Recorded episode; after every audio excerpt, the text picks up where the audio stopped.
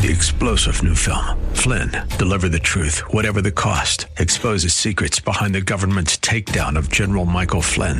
Flynn knew what the intel world had been up to. He ordered the first audit of the use of contractors. This set off alarm bells. He told the truth. He was the most dangerous person for Donald Trump to hire. They had to get rid of Flynn. Flynn, deliver the truth, whatever the cost. Available now. Watch it today. Go to salemnow.com. Salemnow.com.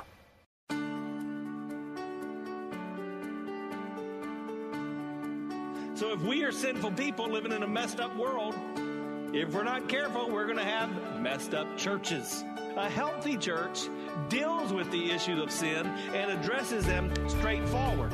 Welcome to The Barnabas Effect with Paul Purvis, Senior Pastor of Mission Hill Church, a multicultural, multi generational, multiplying church focused on shining the light and love of Jesus like a city on a hill.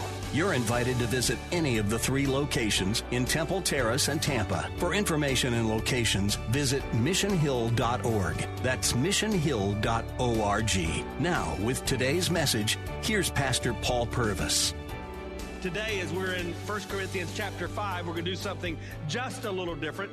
God's word is perfect and true. We always honor the reading of God's word. But today, I want to invite you to stand with me as we read God's word together because this is an important passage, and I want you to see that these are not my words, but this is the word of our living God. 1 Corinthians chapter 5, I'm going to begin reading in verse 1. It is actually reported that there's sexual morality, immorality among you, and of a kind that is not tolerated even among pagans. For a man has his father's wife, and you are arrogant. Ought you not rather to mourn? Let him who has done this be removed from among you. For though absent in body, I'm present in spirit, and as if present, I've already pronounced judgment on the one who did such a thing. When you are assembled in the name of the Lord Jesus, and my spirit is present with the power of our Lord Jesus, you're to deliver this man to Satan for the destruction of the flesh, so that his spirit might be saved on the day of the Lord. Your boasting is not good. Do you not know that a little leaven leavens the whole lump? Cleanse out the old leaven that you may be a new lump, as you really are unleavened. For Christ, our Passover lamb, has been sacrificed. Let us therefore celebrate the festival, not with the old leaven, the leaven of the malice and evil, but with the unleavened bread of sincerity and truth. I wrote to you in my letter not to associate with sexually immoral people. Not at all meaning the sexually immoral of this world, or the greedy, or the swindlers, or the idolaters, since then you would need to go out of the world. Now I'm writing to you not to associate with anyone who bears the name of brother. If he's guilty of sexual immorality or greed, or is an idolater, reviler, drunkard, or swindler, not even eat with such a one. Or what have I to do with judging outsiders? Is it not those who are inside the church whom you are to judge? God judges those outside. Purge the evil person from among you. Let's pray together. Father, in the name of Jesus, we have opened your word. Our prayer is simple speak. And then give us ears to hear and eyes to see and a heart and mind receptive to you. Lord, clarify that which is confusing to us. God, would you teach us what we do not know? Give us what we do not have and mold and make and shape us into that which we have not yet become so that we might live for your glory. My prayer, Lord, is that the things I say and the things I even think in these moments would please you. And then I'd pray, Lord, that eternity would be impacted and that your kingdom would be impacted for the good because we've gathered here. For we do not need just another ritualistic, religious service of church, but we desperately need to meet with you. So speak, Lord. And I ask this in Jesus' name. Amen. You can be seated. Paul, in chapter 5 of 1 Corinthians, jumps right in in a pretty serious way. He deals with an issue of sin. And he does this because there's a truth I want you to understand. It really is the overarching one thing I think you need to get out of this passage of scripture. Here it is. Sin is dangerous. It is destructive and it must be dealt with in the life of a follower of Jesus Christ. I don't imagine I have to tell you that. Most of us have lived enough life where we've made choices that are sinful and we've seen the consequences. We're grateful for the grace of God, but unfortunately, sometimes we live with and walk with the consequences of our sinful choices. Biblically, a great illustration of this is King David. You know that the people cried out for a king, the children of Israel, and David was given to them as their king. But David experienced what many of us experience. He allowed the pride of his position to begin to cause him to think he was above the law. And so he did something he should not do. One day when he should have been at war, he was at home he looked across his balcony and saw a lady named Bathsheba. And he had lustful thoughts toward her. And I want you to understand something. He did what naturally happens. His thoughts turned into actions. And so you know the story. He had an affair with her. In order to cover it up, he ended up killing her husband. He lied and he misled the whole kingdom of Israel. And he began to experience consequences in his life family consequences. There was death and disease. His family was impacted by what had happened. One day, a prophet named Nathan came to him. Nathan told a story. And Nathan, if, if, you can go back and read it, but basically he described a bullying situation. He said, uh, David, what should we do if there's this rich, big bully and he comes against this poor man who hardly has nothing and he bullies him? Go read the story, but that sums it up. And David says, here's what you should do. Go get that man and bring him to me. I'll take care of him. And Nathan then looks in the eyes of the king and he says, You are that man. And what we believe is that in that moment, David did experience conviction and begin to deal with the sin in his life. I read through the Psalms like I read through the Proverbs. If you read five Psalms a day, you can read through the book of Psalms every month. Today is the 11th, so I was in Psalm 51. Psalm 51 is the recorded prayer of confession and repentance of David, where he says, Create in me a clean heart, O God. Renew a right spirit within me. Restore the joy of your salvation to my life. And so in the Bible, we see the importance of dealing with sin. That's what Paul is dealing with in this passage. But he's dealing not only with individual sin, he's dealing with the importance of sin in the church, corporate sin. I want you to think about it.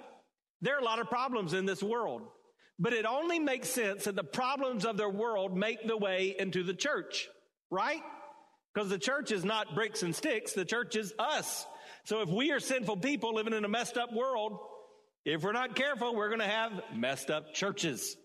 And that's what Paul's addressing. A healthy church, what Paul is going to tell us is a healthy church deals with the issues of sin and addresses them straightforward. Now, before we go any further, you can think about what took place in the first four chapters and not be surprised that we are here in chapter five. Because in the first four chapters, we see division in the church. The church had lost its focus. And anytime a church loses its focus and does not live according to the mission and the vision and the purpose that God has set forth for the church, things begin to go awry. That's why the church must keep the main thing the main thing. At our church, we're, we're pretty committed to that. We don't want to get sidetracked chasing rabbits and doing things that divide us and keep us from what it is that God wants us to do. That's not because the church is a perfect place. In fact, I'm here to attest, I know the church is not a perfect place. Our church is not, because I'm here and I'm, I'm not perfect. The church is not a perfect place. It can be better described as a hospital for sick sinners like me. But here's what we know about hospitals. Hospitals should seek to deal with the sickness. What happens if a hospital doesn't deal with the sickness? It ceases to be a hospital. It begins to look more like a morgue, a funeral home. This is not surprising as we look across the landscape of the church in our culture. It shouldn't be surprises that, surprising that most churches don't seem to have any life. Could it be that they've not dealt with the sickness of sin that we face? That's what Paul is trying to say loud and clear because all sin that is not dealt with becomes a sickness that spreads into the body and infection begins to take place. I, I can never forget the time when I was young and my mom ended up going into the hospital. And as she went in the hospital, I began to ask my dad what had happened. And he said these words. He said, mom had an infection, but it spread, it spread to her bloodstream and she almost died. That's what happens when an infection is not dealt with. And so Paul is saying, deal with the infection. Look in verse one. Let's lay it out. It actually is reported. Now, that's a good place to stop because what he's saying is, I know it's hard to believe, but this is just not something I've heard someone whisper. Everybody's talking about what's going on in your church. Everybody knows. It's actually been reported there is sexual immorality among you. That word, if you've hung out in church, you've probably heard this before, but that word in the Greek language is actually the word porneia, from which we get the word pornography, and it means all kinds of sexual immorality. This is just a reminder in a day where there's a lot of confusion that the Bible is very clear on the subject of sexual ethics. And we begin to see this in, even in this passage. He says it's a kind that's not even tolerated among pagans. That's interesting because the word he used that I just translated a kind literally means it's the worst kind. And then he says it's not tolerated among pagans, which is interesting because Paul usually when he's not speaking about Christians or Jews, he refers to everybody else as what? Gentiles. But here he says pagans because he wants us to understand that even those who have no awareness of God look at this and go, wait a second, that's not okay. My friend Elizabeth is here with us today and, and she travels across the continent of Africa. And there in Africa, she comes in contact with people from either no faith background or all, all, kind of indigenous faith backgrounds. And what we recognize is that even when there's no relationship with God, people generally have an awareness of morality. Now, by the way, this is a side note, but that should be a good apologetic for every Christ follower. Apologetic means a defense of your faith. So when you're talking to someone about why there is a right and wrong, that should lead to a conversation about the reality of and the existence of God. Because if there is a moral law, then there must necessarily be what? A moral lawgiver. And so Paul did that on many occasions. He would deal with why he believed in the faith. And so I say that just because in your conversations, I want to challenge you. Start thinking about how you can turn everyday conversations into gospel conversations. When you do that, the church will explode. So in a good way. And, and so Paul is saying, hey, even the pagans, even the pagans, they, they look at this and say, that's not okay. Well, what was specifically going on? He tells us that. Because one of your men is having an affair with his stepmom. We know it's his stepmom because they say it's his father's wife, and if it was his mom, they would have just said his mom. So we assume a couple of things. We assume that the father nor this woman are believers because Paul doesn't address them, he's addressing the man. And you're going to see he's dealing with a problem among Christians, and there is a distinction. We also assume that uh, maybe his father was divorced from his birth mother, or perhaps a widow. But what we know is that he is in an ongoing, he's having, it's a present, the aorist tense, he's having a sexual relationship with this person. And Paul is saying this is not okay. It's interesting. The, the Bible does speak about sexual sin, we're not going to focus on that today a whole lot because really the focus of this is Christians' response to sin in the church in general. Over the next several chapters, we are going to deal with what God's word says in the book of 1 Corinthians about sexual relationships. But can I just take a moment because it would be silly today to skip over this without addressing it. The Bible is clear about our sexual ethics. Can I just tell you in one statement what the Bible says? The only appropriate way for a sexual relationship to be experienced is between one man and one woman in a marriage relationship. That's how simple and clear it is. So you don't have to pick and point and choose the things that are okay or not okay. The Bible is very clear on this issue. You just have to decide, do I agree with God's word when it comes to my sexual ethics? What that means is sexual relationship before marriage, outside of marriage, in any context, is sin and it's dishonoring to God. It means a sexual relationship with someone other than your spouse. If you're in a marriage, is a sin and it's dishonoring to God. It means that a sexual relationship between a man and a man or a woman and a woman. It, it, doesn't fit that definition given in scripture of a relationship between one man and one woman in a marriage relationship. So that's a sin and that's dishonoring to God. None of those are better or worse than the other, but they're all sin and they're dishonoring to God. But in my lifetime, I don't know that there's been a, a more appropriate time for the church to speak up and acknowledge there is an appropriate sexual ethic.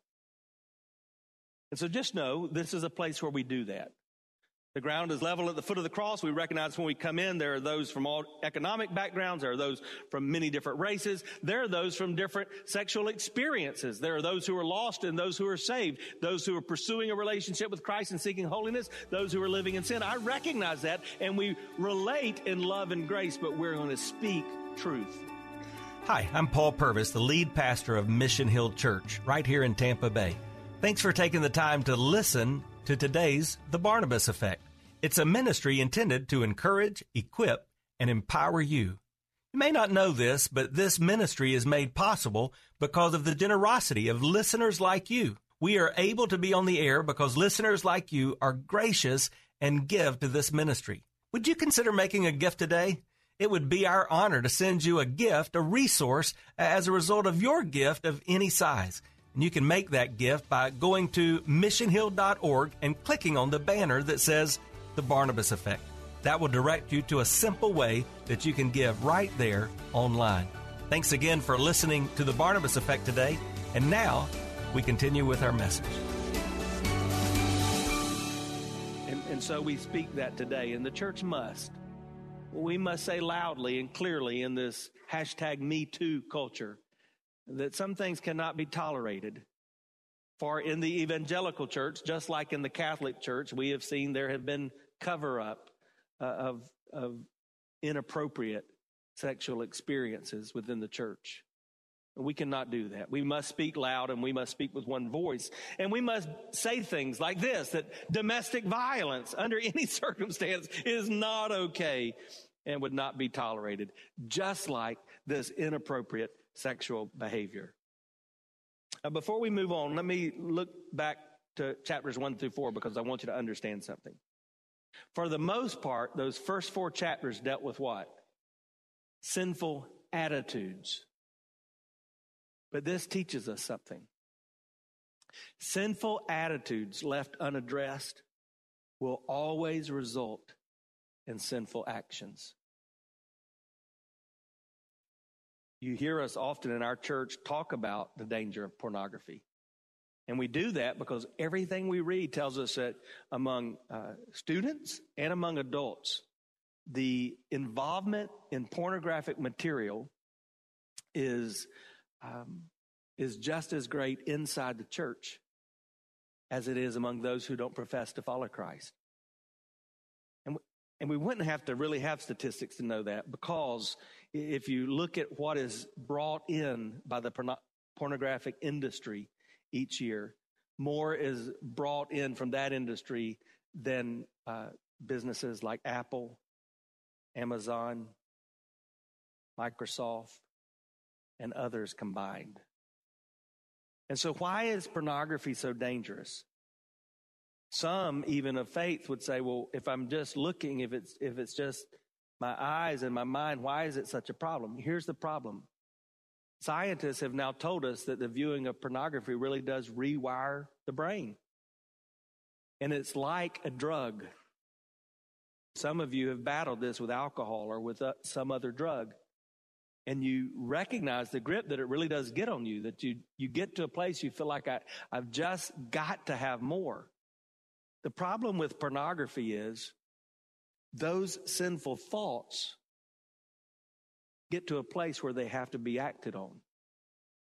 And I can just tell you, as, as one who counsels those who, who walk through marital challenges, be aware when we do not address sinful attitudes, it's very likely that that will lead us to sinful actions. But again, that really isn't what Paul's so upset about. He's upset at the church.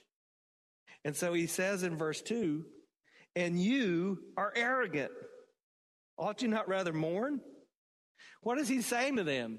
He's reminding them that pride is always the best friend of sin. And it's a reminder for us to look at our lives and say, is there any way where pride has caused us to have a blind spot and we're not seeing something that everybody else sees in our life that is sinful?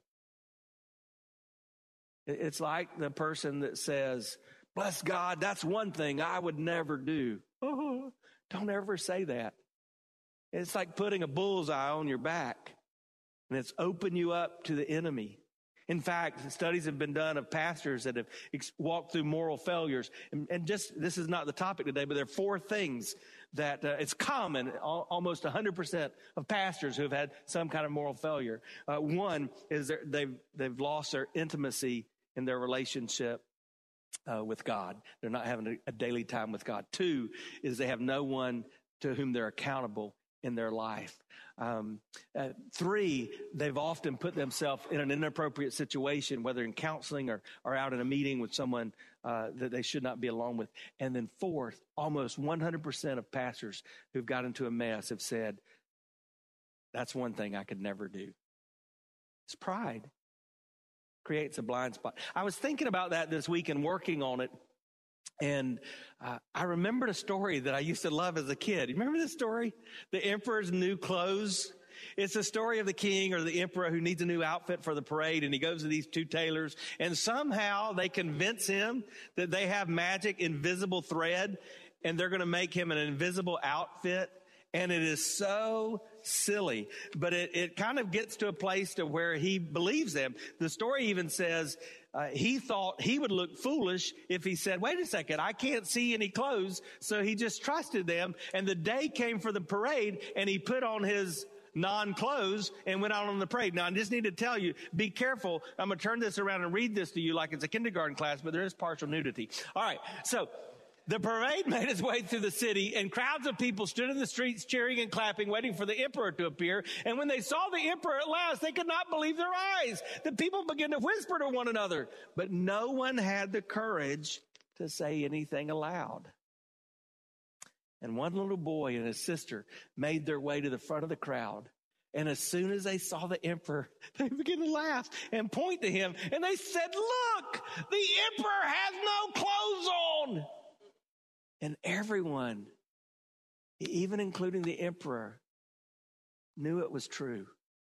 Paul is saying, you know, the problem in the church? There's nobody with the courage of a little boy and a little girl just to point out what everyone knows, what everyone sees. And how many of us have been a part of a family of faith, of a body of believers where we've experienced that, where there's a known sin, whether it's a sinful attitude or a sinful action that everybody sees and we recognize that it's corrupting the body, it's hurting the church. And yet we're afraid to deal with it. We're too arrogant. In the New Living Translation, it says it this way You're so proud of yourself, but you should be mourning in sorrow and in shame. But there's no shame. Our pride has come and then disgrace, as it says in Proverbs 11 2. Now, I suggest to you there's a problem in our world today about this issue. There's no shame over our sinfulness. And I see it. I think you do too. Come in contact with folks and they just don't care. I'll talk with folks and I'll, talk about how their attitudes or their actions are contrary to their walk with God. And I literally hear folks say, I don't care what anybody else thinks. And, and when you've come to this place, it, it's not a healthy place. And it's, it's a reminder in our lives that we're abusing the grace of God. Yes, you are saved by God's grace. Paul would write that in Ephesians in his letter to that church. You're saved by God's grace through faith. It's not of yourself. It's the gift of God. But you were created for his workmanship. You were created to reflect his image. You were created to give him glory. And when you thumb your nose to that lifestyle of Christ likeness, you're cheapening God's grace. You're taking for granted what Jesus died for. You've been listening to The Barnabas Effect with Pastor Paul Purvis. The Barnabas Effect is here to provide listeners like you with biblical truth and spiritual encouragement but it can't be done without your financial support. Go to missionhill.org and click on the Give tab. Your financial support helps us reach those seeking truth about God and themselves. Thank you for giving at missionhill.org. And join us weekdays at 9 a.m. for the Barnabas Effect with Pastor Paul Purvis on Faith Talk AM 570 and 910.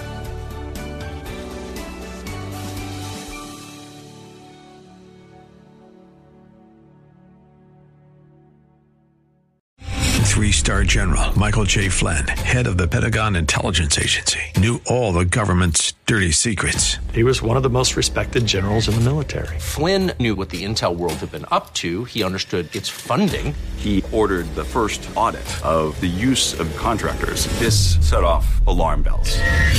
The explosive new documentary, Flynn, Deliver the Truth, Whatever the Cost, and covers the facts behind this scandal. Flynn told the truth. He was the most dangerous person for Donald Trump to hire. I find out the worst enemy that I'm going to face in my life is right here in America. They took my assessment and they wanted me to change it. And I was like, I'm not changing it. They had to get rid of Flynn with in depth interviews, archival footage, and never before seen personal records of the man behind the headlines. I just felt like I was drowning. Flynn, deliver the truth, whatever the cost. Available now. Watch it today. Go to salemnow.com. Salemnow.com.